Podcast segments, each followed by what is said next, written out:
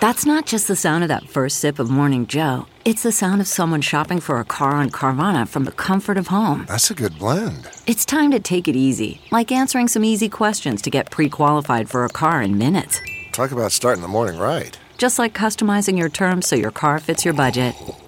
Mm-mm-mm. Visit Carvana.com or download the app to experience car shopping the way it should be convenient, comfortable.